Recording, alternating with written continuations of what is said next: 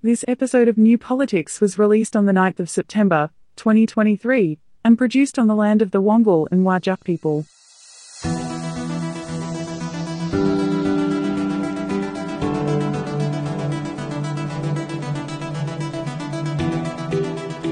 Welcome to New Politics. In this episode, there's new legislation to protect gig economy workers, but the business community isn't happy at all. Alan Joyce leaves behind a sea of disaster at Qantas, and a woman is going to come in and clean up the mess. Australia thinks of itself as bold and brave, so why is it so resistant to change? And we look at the latest opinion polls and analyse Peter Dutton's ridiculous idea to hold a second referendum. I'm Eddie Djokovic, editor of New Politics. I'm David Lewis. I'm not paying back any of the JobKeeper I received either. And if you'd like to support New Politics, you can support us through a Patreon subscription, and you can also subscribe on Substack. But whether it's a subscription or whether you just want to listen in, read our material online, or buy a t-shirt or buy a book, it's all available at newpolitics.com.au, and all of this is a good way to support independent journalism.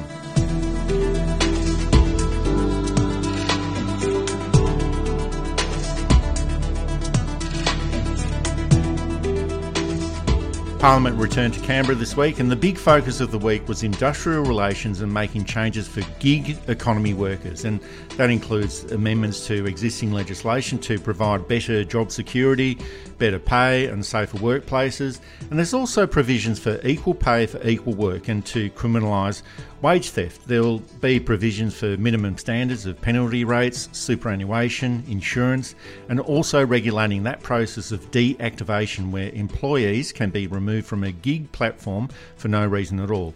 And most of this seems reasonable. Some of these platforms like Uber are massive multinational corporations and making massive profits on the back of low pay and poor conditions for their employees. And the role of work has to be a fair compensation for the tasks involved, not to support big business players in the marketplace. But already, employer groups have started off a campaign against same job, same pay. The Australian Chamber of Commerce and Industry says that these reforms are going to destroy businesses. The man who says no to everything, Peter Dutton, has criticised everything about this legislation, suggesting that it's all about Labor pursuing a union agenda. And I thought the entire reason for the existence of the Labor Party is to pursue a union agenda, but that's a different matter. Fair pay for fair work and trying to provide for better working conditions for workers who have long suffered from poor working conditions might be something that we might see agreement for and get bipartisan support. But in politics, unless it's for salary rises for politicians, it's almost impossible to get bipartisan support for anything these days. It's hard to believe after the reforms of the Hawke and Keating government and then the reforms of the Howard government, that Australia was known in the early 20th century to be the workers' paradise. We had a very strong system of wages. We had a very strong system of workers' rights. It did mean that there was a level of prosperity in Australia that where the wealth was shared out thanks to the returns of fair labour and goods and services, and people were paid at what most people were fairly happy at. Now, the arbitration court was set up so that they'd have ambit claims just to save time with having to do the administration for each minor claim they wanted. So the unions put in outrageous claims, knowing that they'd never get them, but instead of having to file everything every 2 years when you wanted a dollar pay rise an hour, it was part of your ambit claim. Interesting thing is by the end of the arbitration commission, some of the ambit claims were actually being met due to the natural processes of inflation and changes of the cost of living, etc. Nonetheless, this changes a little bit with the Accords and then a lot with the Howard. And since then, the wage dichotomy or the wage discourse hasn't really gone well for people on a wage. The wages haven't gone up that much. We have highly skilled professions that are chronically underpaid. We have underbrained, no talents being completely overpaid. We'll be talking about Alan Joyce later in unrelated news. And we have to get down. Now, the government is moving again, let's be fair, because we're going to be hard on the government again, but it is moving in the right direction. I'm not sure it has moved fast enough, but the ship of state takes a while to turn around. And positive steps are better than no steps, and better again than negative steps.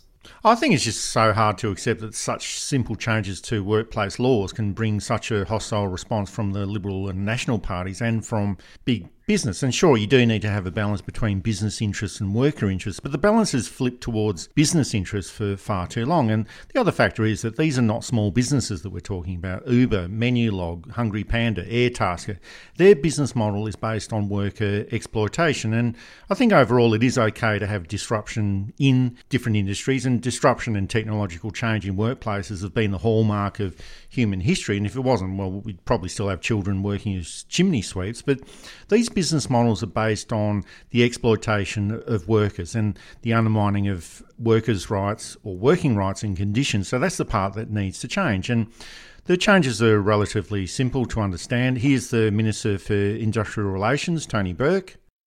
Underpaying people is cheaper. Yeah, it is. Slavery is probably cheaper too. Yeah, there is some modest pass-through here.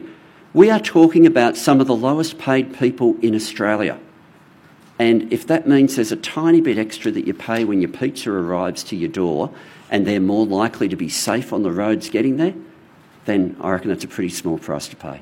The delivery that you get to your door is not the only delivery that person is making in the course of an hour. So the fact that the cost might be modest for yourself doesn't mean it doesn't all add up in a significant way for that worker.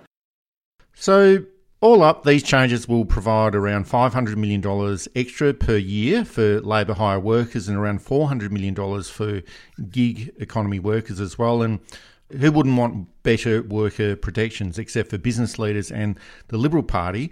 This is what an advanced and civilised economy should be doing. Otherwise, we're back on the road to serfdom.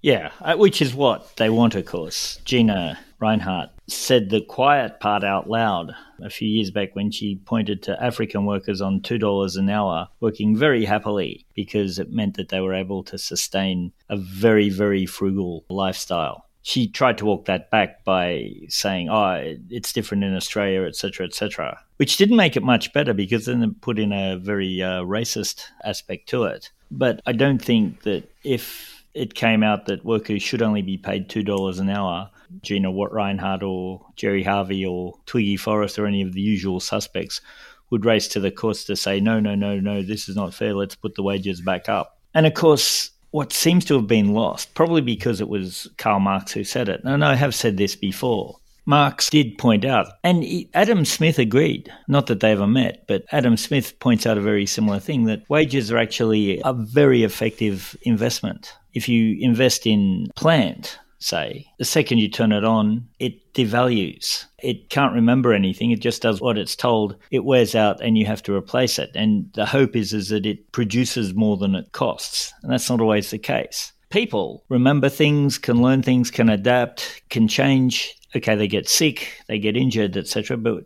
we have mechanisms to at least mitigate that, or at least we should have mechanisms to mitigate that. The fact that they don't understand that, I think, says a lot to how smart these people really are. And the two words that should go in front of smart is not very. I get that you don't want to overspend and that there needs to be some kind of balance, but the balance is going too far the wrong way. And these little changes that are being made by the federal government aren't disastrous. Well, I guess that we know that business and employer groups are going to oppose anything to do with industrial relations when it's proposed by a Labor government. And they've got this idea that human labour should just be like a tap that you can switch on and off at whim and pay close to nothing. And as you suggested, David, I'm sure that even if it did get to the point of slavery, they still wouldn't be satisfied with that. And then we've also got the Liberal and National parties who will oppose everything because that's their political model to do this. And it is, of course, their job to make as much noise as possible about this. That's the interest groups that they represent, but there have to be limits. And even their good friend and lord of conservative economics, Friedrich Hayek, he suggested that when the free market produces bad outcomes, there needs to be government intervention for the working poor. So I think that it's right for the government to step in and regulate where there are poor outcomes that need to be addressed within the marketplace. And I think this is one of those circumstances. Yeah, they're horrible companies. I know that there are people who very much enjoy working for them, and that's great, and that it fills a need either as a primary source of income or as a secondary source of income, but they're not at all interested in the drivers. And you see the food delivery people, say, riding and driving very dangerously because they get paid per delivery. So the more deliveries they can squeeze in, the more they get paid. This is insanity. So you see people taking terrible risks for that extra $5 that hour so they can bump their hourly rate up a little bit. It's obvious that things need to change, and a little bit of regulation, which is what they hate the most, of course, won't hurt them at all.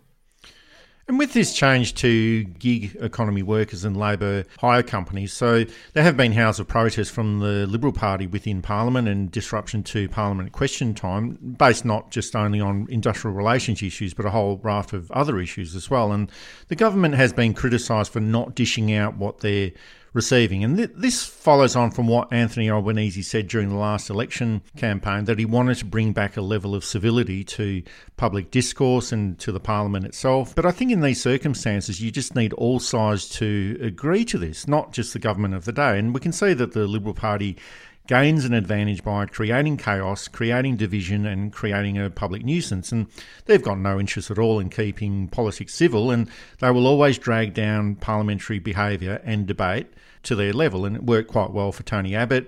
A lot of people said that he was unelectable in 2013, but with the negativity and doubt that he threw onto the Gillard and the Rudd governments, he ended up becoming Prime Minister. And it did result in rubbish government for almost a decade, but it did get them into government. And we can see that Peter Dutton is trying on this same approach. And for me, it seems like Albanese is not learning from the errors of the Rudd government, where Kevin Rudd gave all of these plum government jobs to former Liberal Party MPs.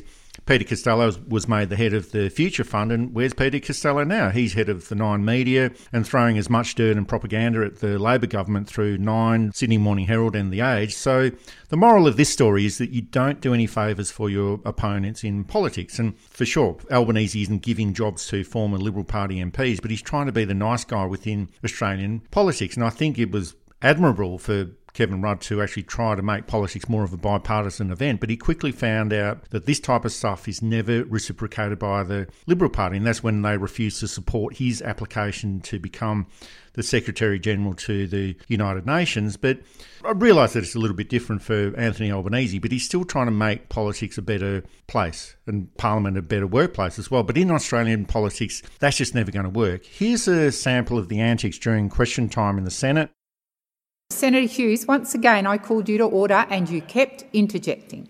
I am asking you to reflect on your own behaviour and when you are called to order, to come to order. Senator Hughes, I have called you to order several times. Don't answer back. Do not answer back. I am directing you to order. I am directing you to be respectful of this chamber.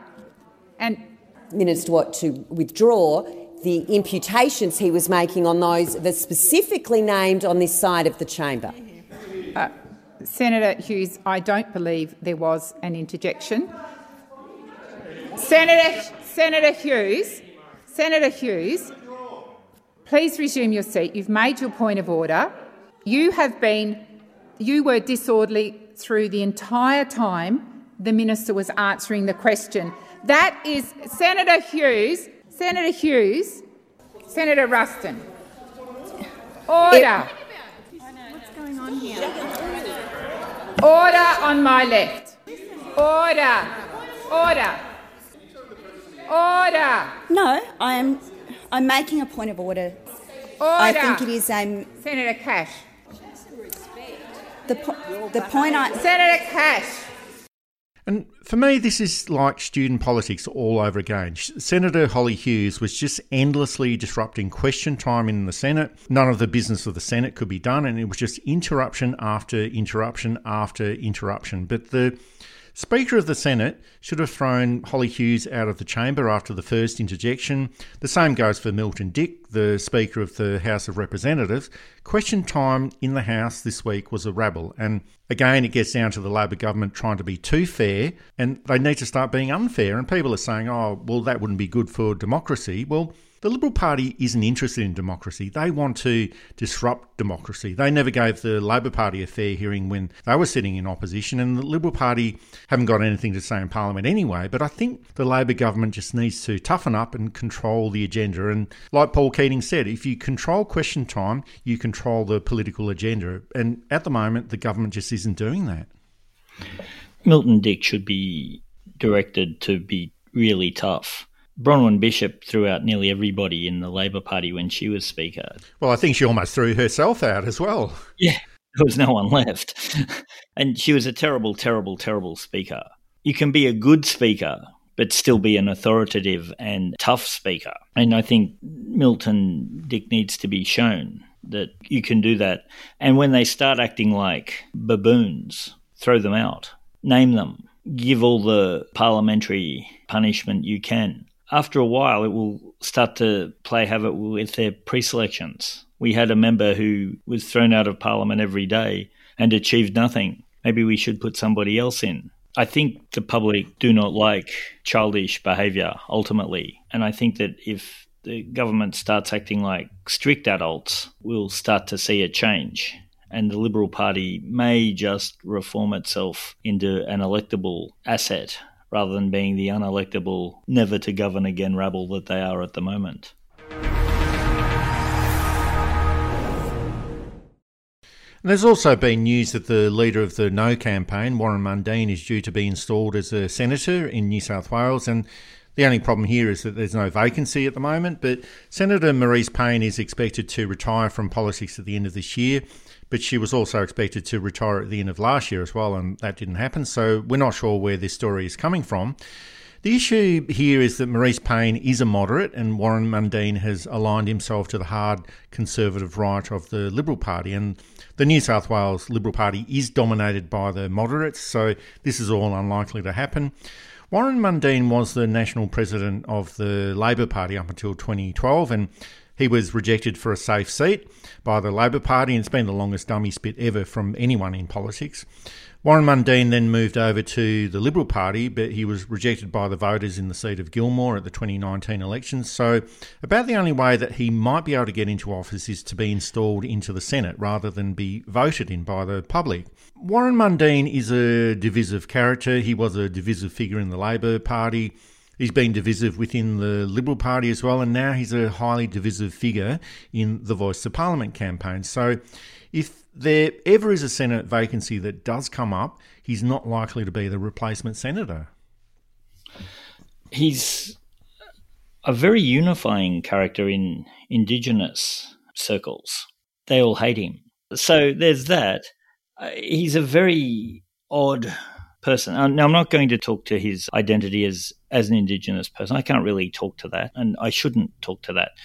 But in terms of his utter destructive behaviour, his lack of clear thinking, it's clear that the only thing he wants is a seat in Parliament. He doesn't care how he gets it or who it's with. He's not driven by a strong ideology for or against anything except against whatever Labor is doing and the Greens are doing at the moment. But that's a very empty rhetoric, because I'm not sure he could list any particular Labor or Greens policies that he doesn't like, apart from generalities. People accuse him of being paid. I don't think he's being paid by the other side. I think that he's basically giving himself to this side in the hope that he'll get a Senate seat. As you pointed out, there is no Senate seat available. Marise Payne may be leaving, she may not. We don't know, and we won't know till she announces it. I suspect that the sources tell us is someone from the Mundine camp, and that he's heard the rumours and he's tried to get in early to say, well, I'm available and look at what I've done for you. Of course, if the referendum doesn't get up, he's finished anyway. And I know that there's a lot of you despairing out there that it is going to be no. I don't think he's got any chance of entering federal politics. I don't think the New South Wales Liberal Party particularly want him. They seem to be starting to be moderate, particularly after the debacle of the last four state governments. They're starting to head back to a more moderate approach. Jim Molan was replaced by a moderate. Now, they may not like it at a federal level, but I think the New South Wales Party is very happy to be seen to be a more moderate party, particularly given that there's nothing in Queensland and the Victorian Liberals are not the best example of a non-Labor party that the country's ever seen. Let's keep it at that.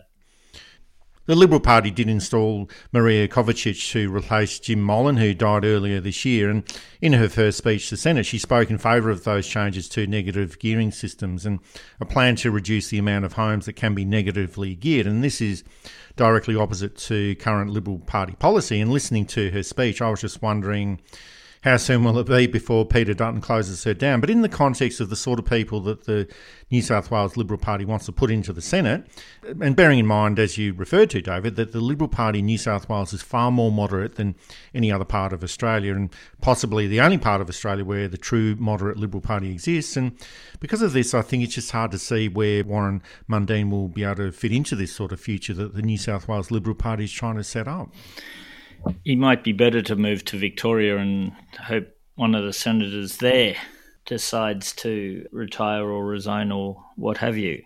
But again, he's not a terribly unifying figure. He's not a terribly popular figure. And there may be a whole lot of reasons that are not fair in there. I don't know. But certainly even within the Liberal Party, he's not terribly popular. And I think that the announcement that he was a front-runner for the seat didn't come from any official selection panel, but from Mundine himself, in the hope that should Marise Payne retire, he would get that seat. It's a long shot, but I guess at this point he's only up to long shots.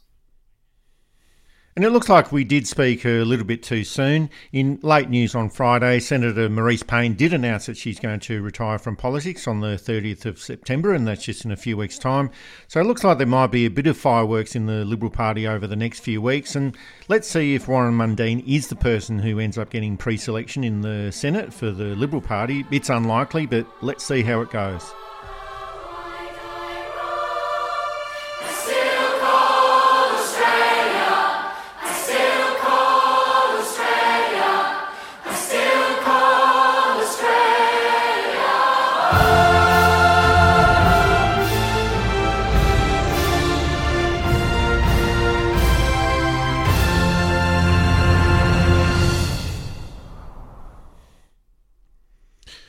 And we also saw the departure of Alan Joyce as the CEO of Qantas, and it's not really such a big deal for him. He was due to leave at the end of this year, but he's resigned a few months earlier. And when you've received $125 million worth of payments over the past 15 years, what difference is a few months going to make? But he's leaving at a time when Qantas has got one of the worst corporate reputations in Australia, and not too long ago had one of the best corporate reputations in the world. But now it's got a poor service record, it's got a bad workplace record, high airfares, and it's got a reputation for doing whatever it can to make a profit. And it made a record profit of $2.5 billion in the last financial year. And this might be good news for shareholders in the short term, but it comes at a massive cost in other ways. The name of Qantas might have been damaged to the point of no return. And I think that the new CEO, Vanessa Hudson, she's got a big job ahead of her as well. Yeah. Sorry, I've been crying tears of despondence. If Alan Joyce can't hold a job down, who can? The worst CEO in Australia should not have lasted beyond the first scandal. And this leads us to who is actually also at fault, which is the board. It's very interesting that someone on Twitter pointed out, X, Todd Sampson, who posits himself as a branding expert, is on the board of Qantas. Maybe I'm a branding expert too, and I can get a job on the board of Qantas. But the whole board is responsible. They let Joyce run amok. He treated workers abominably, and he treated his customers abominably. He treated his shareholders well till now. He treated the board well. A good CEO can balance the interests of all of those off each other for the best result for everybody. There's not many of those in Australia. But that's what a good CEO does. We have customers, we have to look after them. We have shareholders, we have to look after them. These aren't in any order, by the way. We have finances that we have to keep in good working order.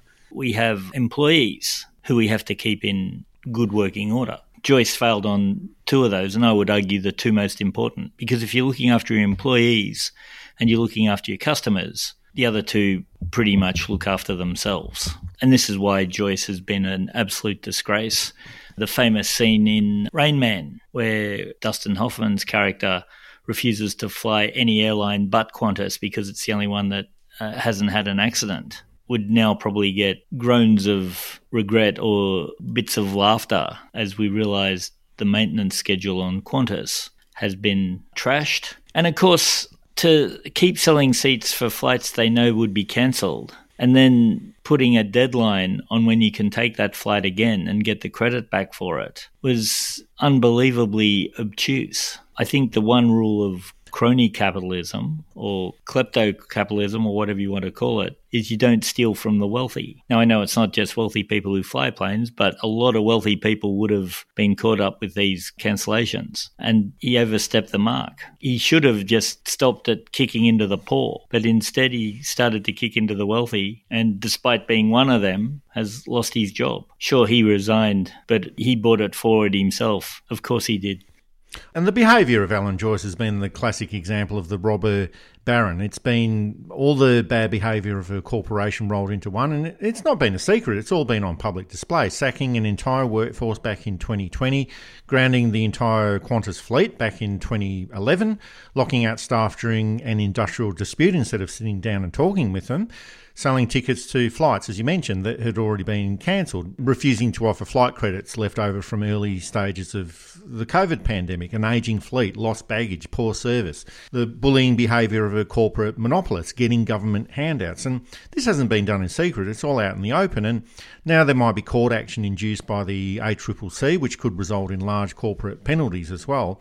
So the governor's probably now got an opportunity to tighten up regulations for corporate behaviour, and this would be the perfect opportunity. Everyone's got a bad news Qantas story to tell at the moment. Albanese also needs to prove that he's not close to business after all that news about the Chairman's Lounge VIP pass for his son and all the accusations of favourable treatment for Qantas by denying extra flights in Australia for Qatar Airways. So I wouldn't be surprised if Anthony Albanese creates some kind of Qantas-specific legislation and some punitive action against Qantas just to show that he's not too close to Qantas and not too close to business. But whatever the case is, and we talked about this last week, but whatever the case is, it was definitely time for Alan Joyce to go. He showed the worst behaviour and the worst excesses of the corporate sector. And it's also another example of why prime ministers need to keep their distance from the corporate sector, at least in appearances. Yeah, exactly. It's been not the best, shall we say, look for the government. I got a bit of stick for downplaying the Chairman's Club membership for Nathan Albanese. And at the time, I thought that it would have been something that might have not had much of an effect. But given everything else we've learned since, it was not a smart move to accept that membership. I think, too, that you've got to be careful that you don't fall into the trap that V. Gordon Child warned us about in 1923, almost 100 years ago, well, 100 years ago, where Labour parties get into government and then are so seduced by the trappings of office, forget why they got into government and end up just being the same. How Labour governs, so everyone on the left or in the centre should read it. And I think, yeah, we've got to this point where Labour has to start to demonstrate it's not too close to business.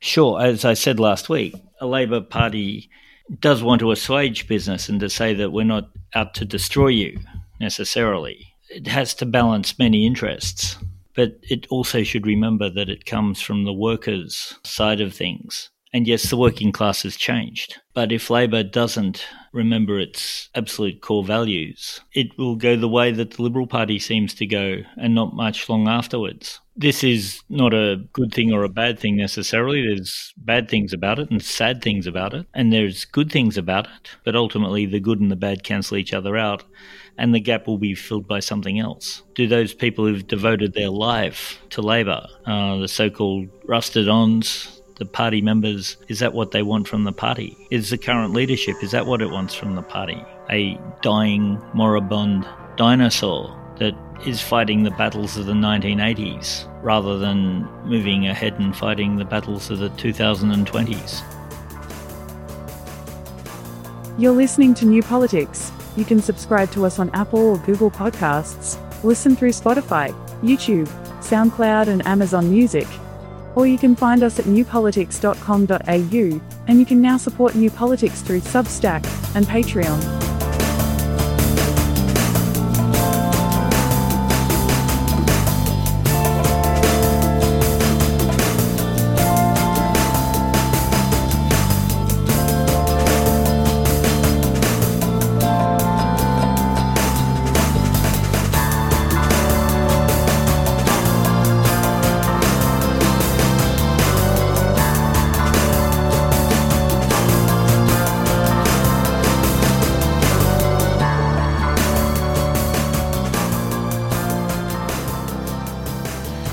Some of our listeners have asked the question, why is Australia so fearful of change? And this is in the context of the current Voice to Parliament referendum and any other referendum really, but we also see it in the current debate about industrial relations changes, that there's always a belief that the world as we know it is going to collapse, and that doesn't end up happening, and then we move on to the next scare campaign.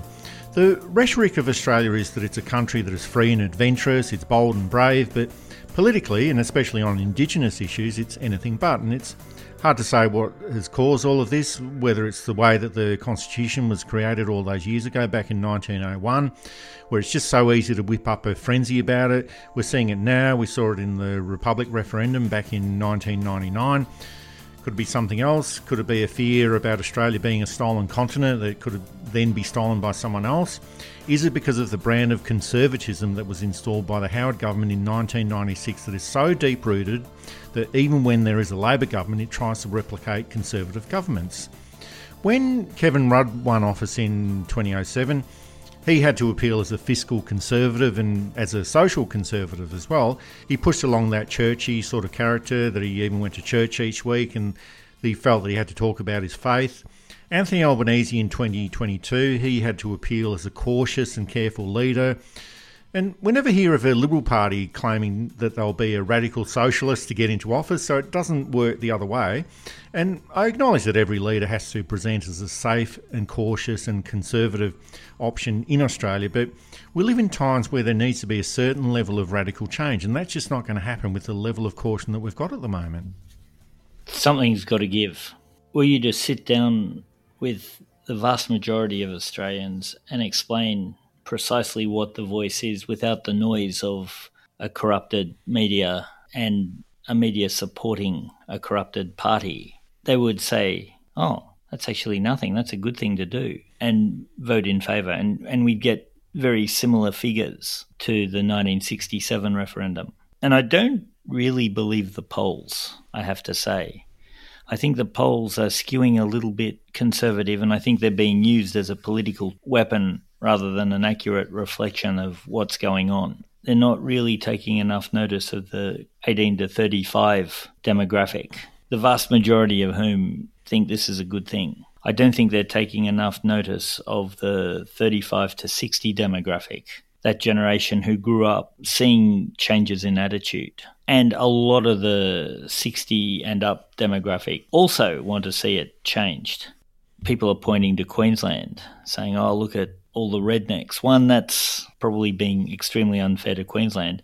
And to the population centres of Brisbane and the Gold Coast, I think will skew things. Western Australia, I think Perth is a much more progressive city than we've said. South Australia is always been a bit more progressive in a strange kind of conservatism. So again, I don't think our polls are looking enough at what's actually happening. And of course, there's only one poll that counts, and that's the one on election day. I'm not saying that I definitely think it's going to win. I think there's a real worry, and the pessimistic part of me is worried that racist Australia will raise its ugly head once more. Fearful, timid Australia, worried of the slightest change, because someone with no qualifications and with hidden interests and biases everywhere has said they will take your property without actually explaining how this is going to be possible. But I also think there's no reason to give up for the yes vote. Watching Australian music legends, John Farnham, Daryl Braithwaite, Kate Sobrano, Paul Kelly come out in favour It probably doesn't help, but it doesn't hurt. People apparently were surprised that Peter Garrett came out in favour of The Voice, whereas, of course, Midnight Oil have been one of the most consistently pro-Indigenous bands. Probably it goes Yothu Yindi, the Warrumpy Band, Midnight Oil in terms of that type of thing. But it also shows that people don't listen to the lyrics of music. I guess the issue is there enough time to change the debate? And I'll be fair, I am seeing the debate changing. From the headlines I see on Sky News, it's been a lot more, oh, this might come through and it might not be so bad, but, you know, maybe. I think the big strategic error was if you don't know, vote no, which came across as incredibly ignorant and poorly thought through, and the general unpopularity of the people urging you to vote no. Oh, well, that's the timidity on the voice to parliament within the media and generally within the political system, but it's also across a lot of other issues. And politics is a grind, it's a bit of a slog, but in Australia it's just too combative and it's hard to get anything achieved unless it's supported by the Liberal Party. Even when they're in opposition, they're almost like a government in exile, and they always have their supporters within the media and the business community who are very cautious and very straight people as well. And Australia likes to talk of itself as bold and brave on the sporting field, and it draws on the icon of the bold and brave soldier at Gallipoli and then the armed forces. And the national anthem sings about being young and free, and that's probably better than singing out that we're all old and scared. But campaigns for positive social change try to appeal to people's better instincts and their better nature, whereas negative campaigns in Australia appeal to anxieties and prejudices, and we saw that in the same-sex marriage debate back in 2017. We're seeing it now in the Voice to Parliament debate. We see it in the debate about changes to industrial relations laws to protect workers.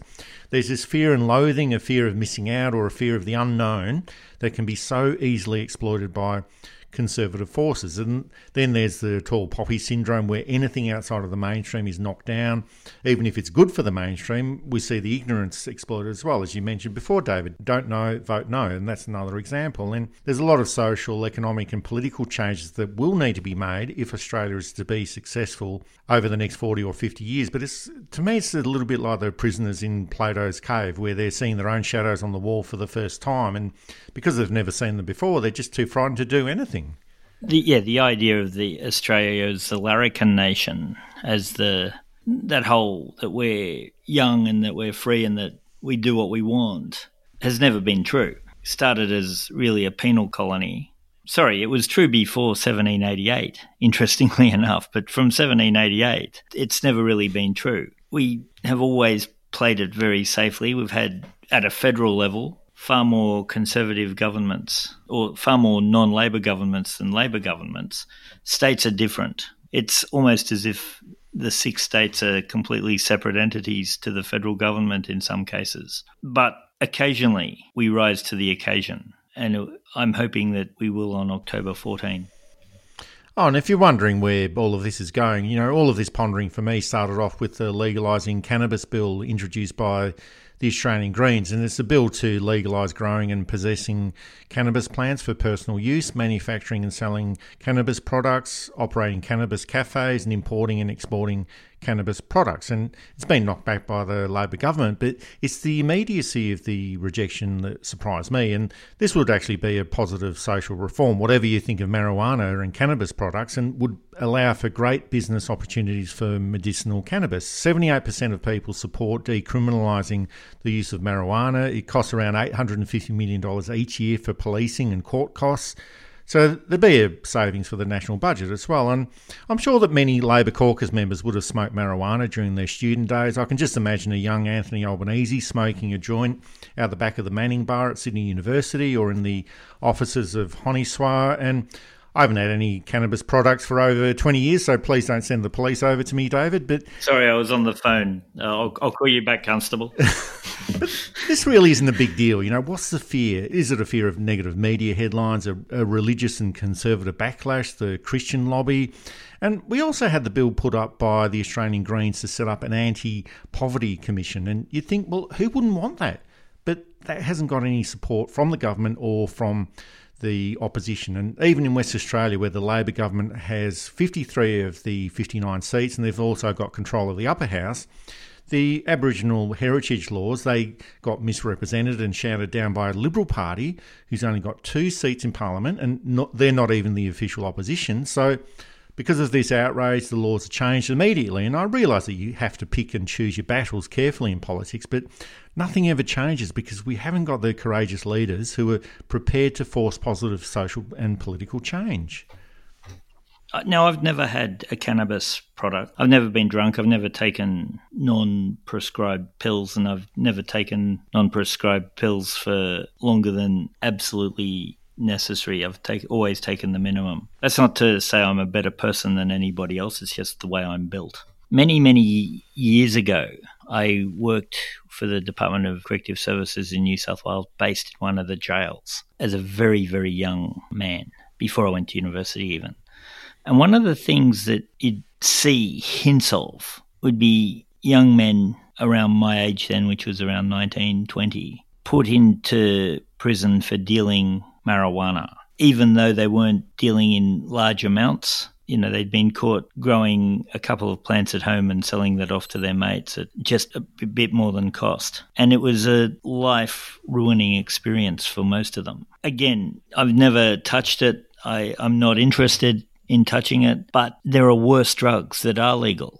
Alcohol is the leading cause of domestic violence. Gambling causes more ruin than the habitual use of cannabis has ever caused. Tobacco is a terrible drug that wreaks havoc with your body for all kinds of reasons, in a way that marijuana doesn't. And I know that it's not tobacco, it's the other things, but the way they manufacture tobacco products is very dangerous, yet it's legal. I don't understand why a government wouldn't look at the potential tax income of softer drugs and say, hold on, if we control this a little bit, and then you charge whatever it costs, plus a bit of profit for the person selling it, because that's the system we live in, plus tax, I don't know why governments aren't looking at it and saying, hold on, we can do this. And it's worked in other parts of the world.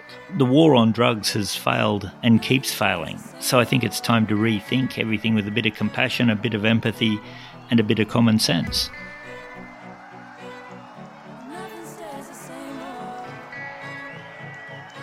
This is New Politics, one of the top 10 Australian politics and news commentary audio programs. You can listen to us on Apple or Google Podcasts, Spotify, YouTube, Amazon Music, and you can find us at newpolitics.com.au, and you can contribute and support New Politics on Substack and Patreon. We dance like New Year's Eve, we dance from sheer relief, whoa, everything must change. Just promise me this, no rose petal glasses, quickly consigning to part of the past.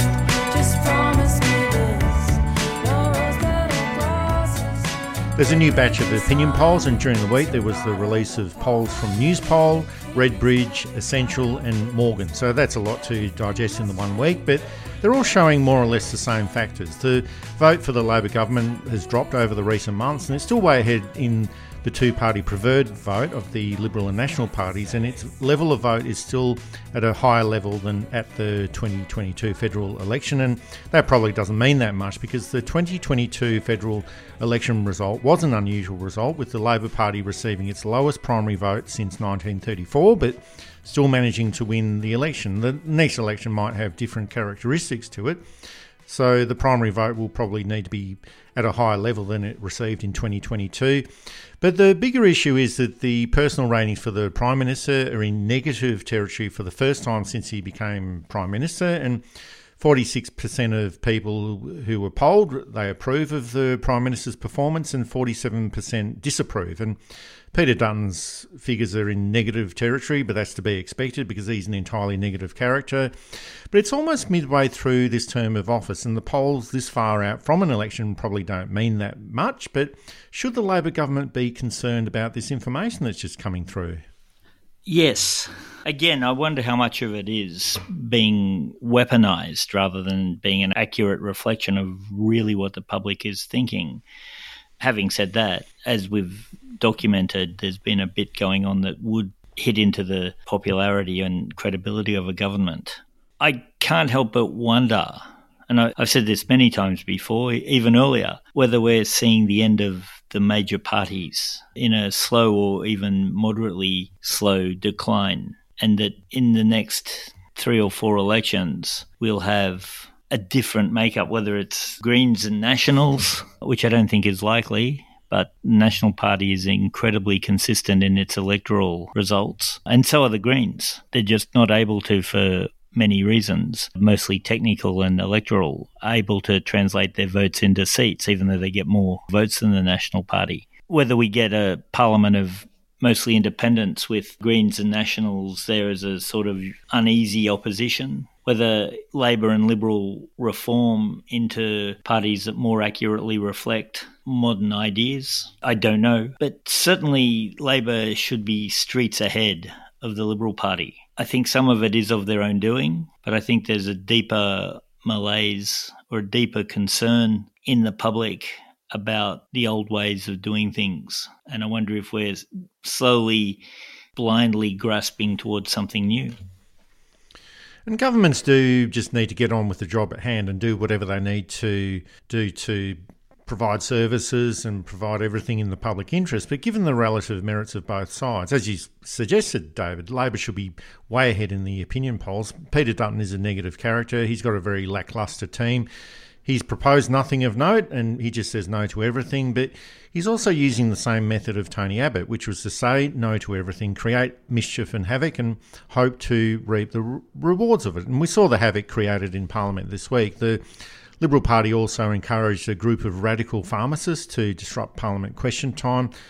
For me, that was a big embarrassment, but the Liberal Party is banking on negativity working in their favour in the same way that it worked for Tony Abbott in 2013. And it does seem to be having some effect for them in the polls, and it just goes to show that it's the negativity that always seems to win out in federal politics. It's the same rule book used by the Republican Party in the United States, and it seems like it's being well used by the Liberal Party in Australia.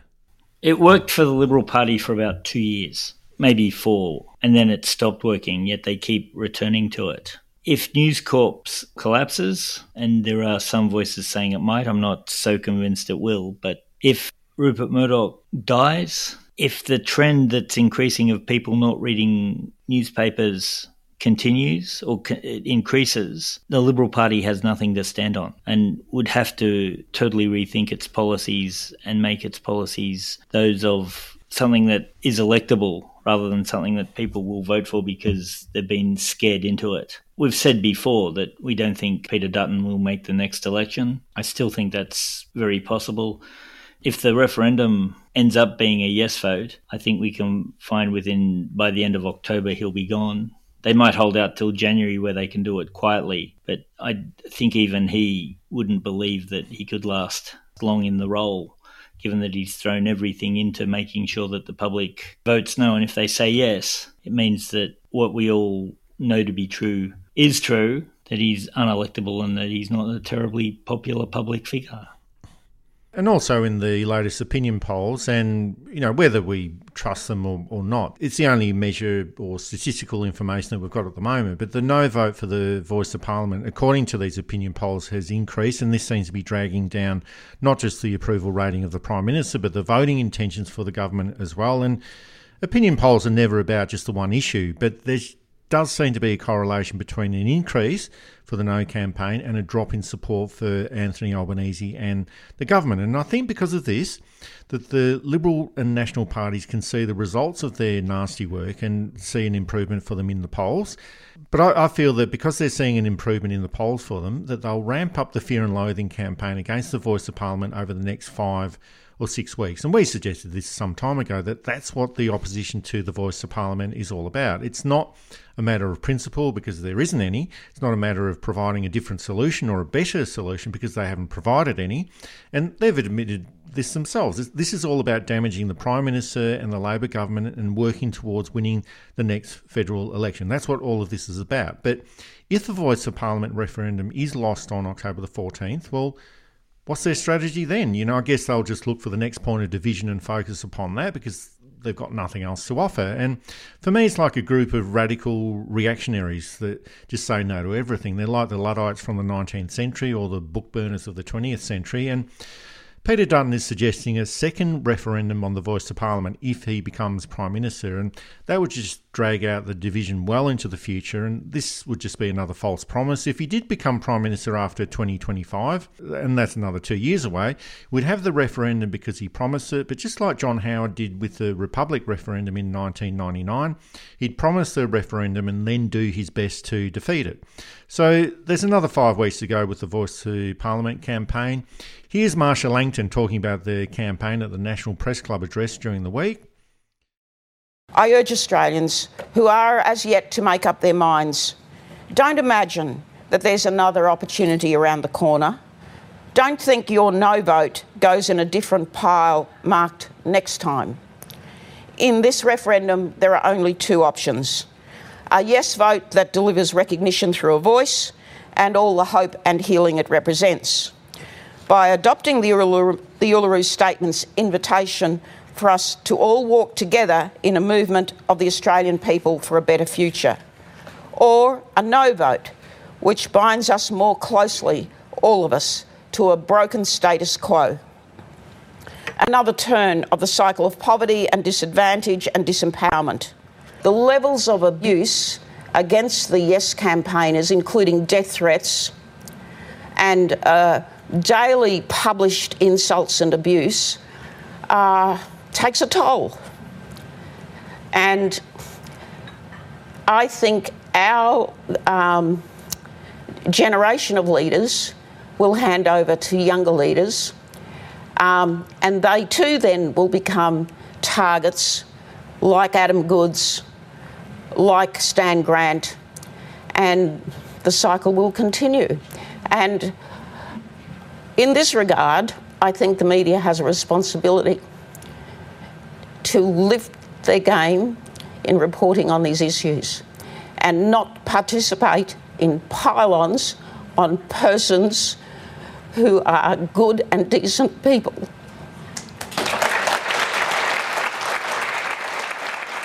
So Marcia Langton is imploring the public to vote yes. She's also imploring the media to take responsibility and behave themselves. But just like the Liberal Party, they never take responsibilities for any of their actions. The media just has a quick look over the fence to see what the Liberal Party is up to, and then they follow and support whatever they might be doing. So there's still a few more weeks to go in this Voice to Parliament campaign, but I just fear that it's going to become a lot worse over the next few weeks.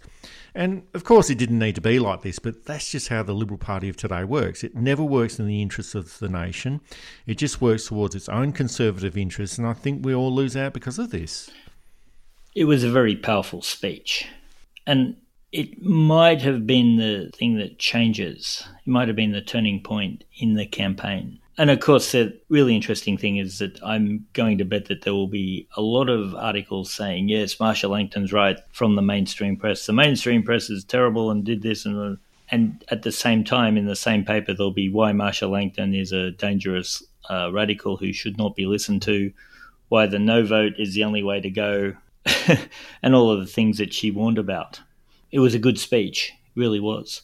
The other thing, too, I just want to point out is that one of the things that makes me suspect that Yes might get up is that Dutton's suggestion that he'll run a second referendum if he wins, to me, is an acknowledgement of defeat, because it seems to me he's trying to get the waverers who aren't sure to say, oh, okay, so they'll run one that might be a bit better later.